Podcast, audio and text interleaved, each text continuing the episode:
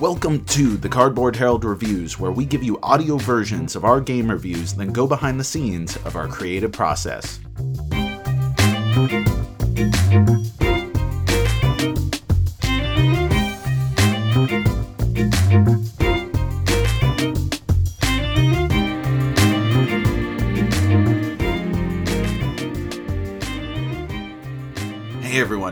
Don't be scared. Don't worry, you're going to get a review. I know it's haunting that I could possibly take that away from you, but no, you are going to get your review. But first, enjoy this little bit of a, a narrative intro, which was part of the review as it was written back in the day, and this recording, as performed by Casey Kelly and produced by Rob Conley, uh, and using some music of Ars Sonor titled Haunting Memories.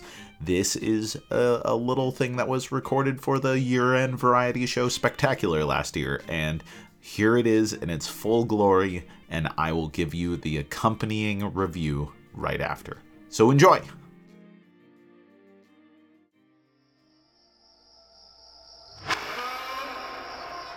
Did the door always creak so loud, she wondered, moving forward into the dark chamber? Or is the room too quiet? She advanced along a narrow path surrounded on either side by ornate furniture, heaped with her husband's infernal research. She'd find him here, somewhere amongst the pile of decrepit cardboard, plastic, and wood. Distantly, she could see the faint glow of his lamp. It was her beacon, her lighthouse through the sea of blackness. Her own candle flickered with every step, causing strange geometry to dance about in the shadows. It beckoned her to stray from her course. No, I must do what he couldn't. Her eyes burned. She instinctively reached a hand to her face but found no tears. I'm forgetting to blink. She briefly closed her eyes and exhaled. I must not hesitate. I must make it to him. When she reopened them, she was momentarily blinded as her eyes readjusted to the stark contrast between light and shadow. She began to step forward, but then hesitated as fear gripped her chest. Where's my beacon? Beyond the reach of her candle, there was only inky blackness. That's when she heard it a faint rattle from the abyss. There was a sinister rhythm to the sound which made her heart thrum in agony. As she stood still, it dawned on her that it was growing louder. A voice, she thought. Is it him? It was barely a whisper, too quiet to make out words. I must reach him, for all is lost. Through force of will, she managed to take one step toward the voice, then another. The eerie shadows cast by her light mocked every step. Was she getting closer? Is it a prayer? The air was thick, the darkness consuming the light. Finally, she reached the end of the hall found nothing. Suddenly, the eerie voice crescendoed into an agonizing wail coming from all sides. She spun, brandishing her candle as both a weapon and shield, protecting her from the dark unknown. Everywhere she looked, she only saw the disheveled remnants of madness. The noise stopped. A hand grasped her shoulder. The terror was petrifying. She couldn't run, couldn't scream. Are you afraid? He croaked. It can't be him. She remembered his voice being sweet and soothing. This is an impostor. Her hate gave her courage to break free and face her captor. The flame of her candle danced excitedly. It was her husband, his face withered and gaunt. The hand that touched her remained outstretched, the other clutched a large, dark box. She swallowed. Please, she cried. Please, no more. Come away with me, away from this awful place. His face, vacant at first, twisted into a gruesome smile. She felt the courage drip away like hot wax and tears that burned her skin. Your eyes, she thought. Are you still there, Jack? After a long pause, he slowly lifted the thing he carried. He awaits within. She risked leaving his eyes for just long enough to peer at the box. In the darkness, she could barely make out ripples of purple and black, and two pale words Eldritch Horror. The candle flickered out. His laughter was the last thing she ever heard.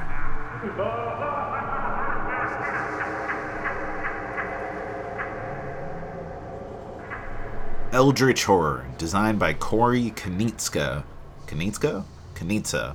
and Nikki Valens, published by Fantasy Flight Games 2013, 1 to 8 players, 2 to 4 hours. Stop me if you've heard this one before. Eldritch Horror is a sprawling cooperative game based on the works of H.P. Lovecraft, produced by Fantasy Flight Games. Players work together to solve incredible mysteries, duel with horrific monsters, and hopefully stop the Great Old One from destroying the world. If that sounds familiar, it's because Eldritch is a reimplementation of the now classic Arkham horror. While some of the scope and individual mechanics differentiate the two, much of the art, lore, characters, and most importantly, the feel of the game make it clear that this beast is intended to be a replacement of its older brother. A bit on H.P. Lovecraft. Howard Phillips Lovecraft is one of the most celebrated horror writers in American history. He wrote dozens of novellas, sonnets, and short stories about cosmic horrors and the vast, terrifying unknown. Oh, and cephalopods. While Lovecraft never enjoyed critical success before his untimely death in 1937, his work has since become massively popular, and thanks to 1981's Call of Cthulhu RPG, designed by Sandy Petersen, Lovecraft and Cthulhu have long been a staple of the tabletop world. Yes, PC gaming historians, that Sandy Petersen. You don't have to be a Lovecraft superfan to enjoy Eldritch Horror. In fact, the setting may feel familiar even if you've never read his work. From Tanis to X Files, Supernatural to The Exorcist, Lovecraft's influence can be felt throughout the weird fiction genre. Players will fight grotesque creatures, receive blessings from elder gods, and make Faustian deals with mysterious entities. The theme is a perfect playground for exciting and unpredictable adventures, but there are some really grisly and provocative moments in the game. I love them, but they may be too much for some people. Bottom line, know what you're getting into. A vast world of horrors. First off, this game is so huge that it seeps into the recesses between time and space. In other words, you're going to need a big table, not to mention a couple of hours to see it through. The game consists of a massive board, many decks of cards, several great old ones, tons of characters, and about a dozen different types of tokens. If ever Fantasy Flight needed to provide an insert tuck boxes or some other organizational system to help manage content, it'd be this game. Unfortunately, FFG thrives on the suffering of its fans, so prepare to spend some time sorting. If you need help, there are tons of fine folks on the Board Game Geek forums who will be happy to share their hot organization tips. Once you get the game in order, the finished setup is a thing to behold. The board is a beautiful sepia toned world map evoking classic globe trotting adventures like Casablanca and the Maltese Falcon. The brightly colored cards and tokens contrast beautifully with the weathered board, emphasizing the game's sense of scale. The components are all high quality with mesmerizing artwork, serving to establish tone and immersion. Even the character standees feature beautiful portraits that are so good that I couldn't imagine replacing them with miniatures. The production values go far to make Eldritch Horror feel like a deluxe package. The Madness in Operation. Each game has the same basic structure, but fortunately, there's enough variability to keep it consistently fresh and interesting. The main object of the game is to solve a series of mysteries before time runs out and the Great Old One awakens. Depending on which villain you're facing, that may mean the world is devoured and the game ends, or the game will continue with a new time limit to battle the immeasurably powerful Elder God. Really, you just want to solve the mysteries before ever having to worry about that. Players are represented by a diverse cast of characters with their own starting equipment, strengths, weaknesses, and unique special abilities. Cooperatively, they jet set around the world to find clues, solve mysteries, kill monsters, and close a few interdimensional portals along the way. Each great old one, G O O, Goo, spreads its own flavor of evil across the game with unique effects, objectives, and challenges. By facing off with only one goo at a time, it reinforces the unpredictable nature as events unfold. Not to mention, it sets up grudges for future games. The black goat is more of a white whale in the Eddy household. Throughout the game, the board is populated by various tokens that will aid or hinder your pursuit of the active mystery. Players' turns are spent performing a variety of actions, mainly to prepare for challenges or move across the board. Then, each player encounters their location. These encounters are where most of the action takes place, either by fighting monsters or resolving cards. The cards come from face down decks, so you can't predict what will happen, just that something will happen. Monster or card, you'll likely make one or more skill checks by rolling some dice based on your character and other collected equipment. Then you are rewarded or punished based off of your success.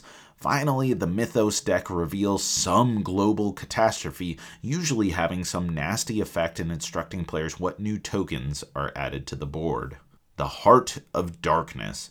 There's an elegant beauty to this clockwork monstrosity. Turns are quick, skill checks are easy to resolve, and most of the decisions players make are simple to understand yet yield large consequences.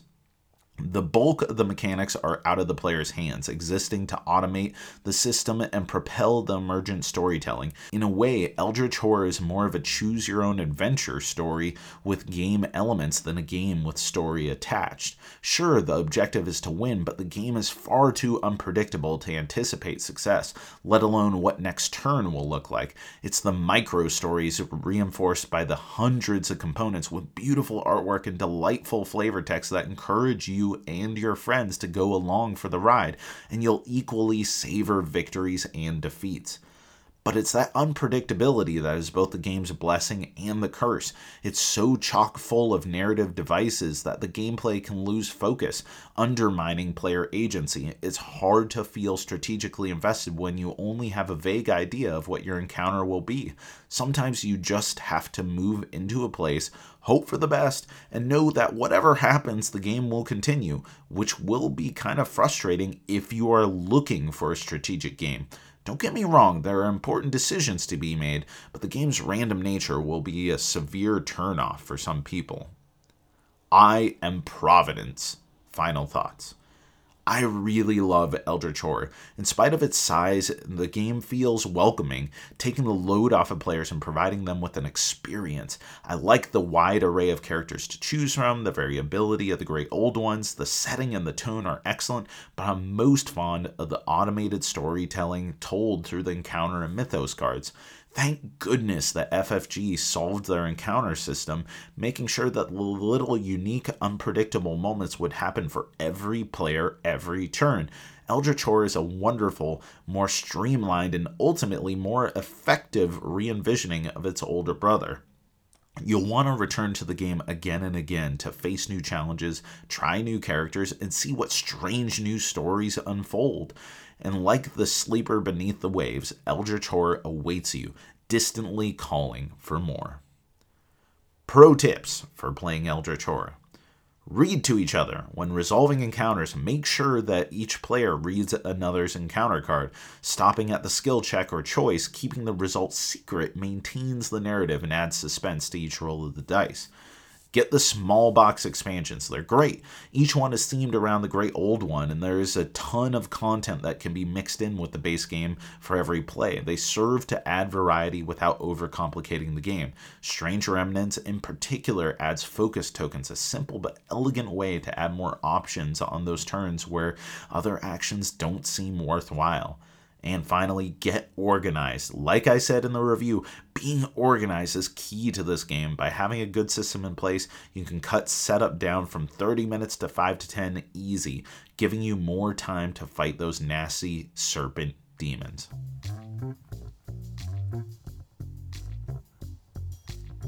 All right, everyone, you got those hot tips for playing Eldritch Horror. You know, my hot strats in order to get the best out of the game.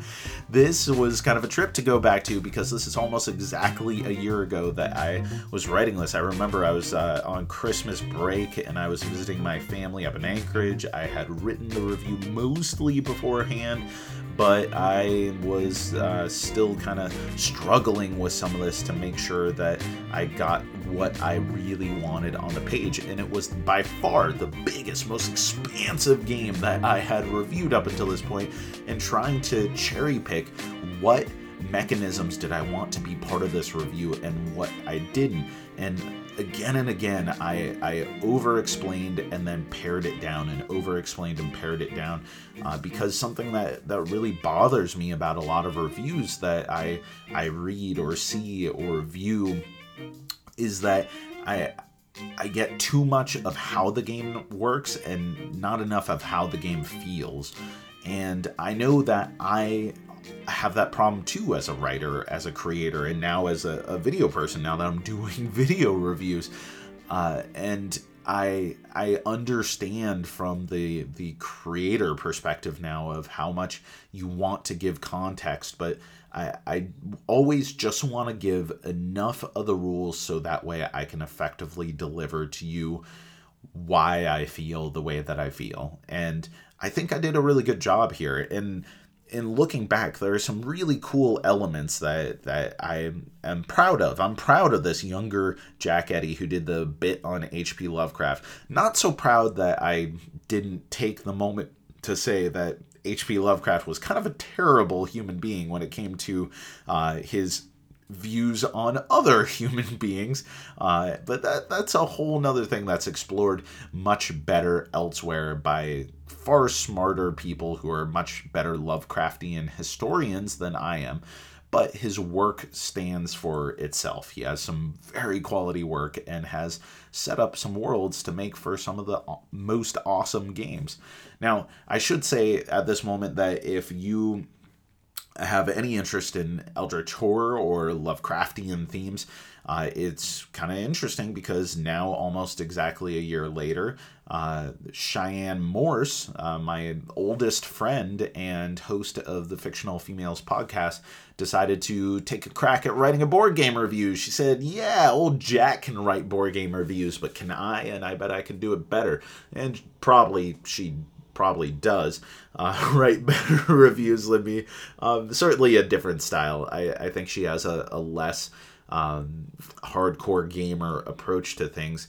And she wrote for the Cardboard Herald a review of Elder Sign, which we posted uh, just last week, which I highly recommend that you guys check it out which is really interesting thinking about it because Cheyenne was one of the main inspirations for me writing a narrative intro to this because I was so jealous of her writing skills. She's a fantastic writer, especially fiction stuff. She really has writing chops. It is one of her most incredible skills. That and baking muffins and, and cupcakes and cookies. She is mwah, chef's kiss, just one of the most amazing bakers and chefs that I've ever met.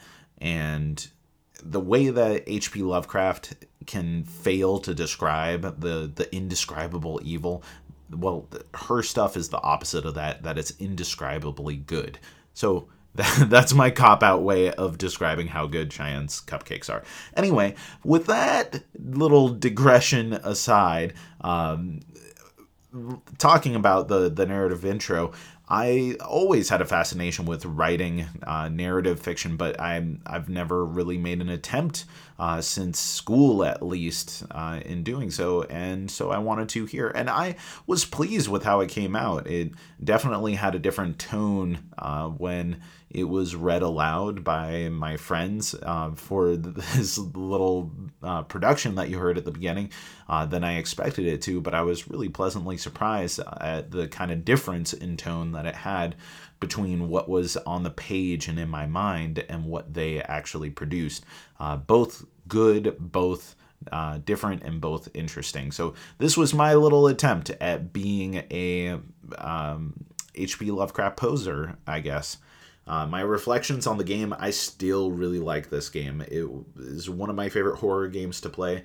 I nearly picked it for my uh, cardboard cutouts, three great strategic horror games to play this Halloween, and I decided not to pick it because it doesn't fit the strategy game side of things. It's a big box game, but it's still more of a storytelling. And I had three picks for social games and three picks for uh, strategy games, and those were my my Halloween episodes. So maybe next year I'll have to do three spooky storytelling games to play this Halloween, and then we can bring up Eldritch Horror into the rightful place where it belongs. You know what I mean? Um, I did get some Cthulhu in there. Uh, you'll have to watch it, but uh, Sandy Petersen comes up again. So all you PC game nerds, you you know you'll get yours. And that's it. That's all that's really going on. Um, check out the YouTube channel. Uh, as always, if you like this review stuff here, I'm doing lots of stuff over there, including a really dumb, kind of pretentious, but I kind of love it. Um, uh, record and board game pairing uh, series, real short videos that are very candid, low low uh, production values of me picking the perfect record for a given board game. So if you like stupid stuff, check that out. And there's actual legitimate reviews with uh, Catacombs review that should be posted by the time that you uh, are hearing this. And maybe someday I'll put the audio for those into this, and it'll be like this Ouroboros snake eating itself type of thing. I don't know. I'll figure it out. Anyway, thanks for listening to the Cardboard Herald. I've been Jack, and you uh, keep gaming, keep hanging out, keep listening to podcasts, and just keep being awesome. Be you.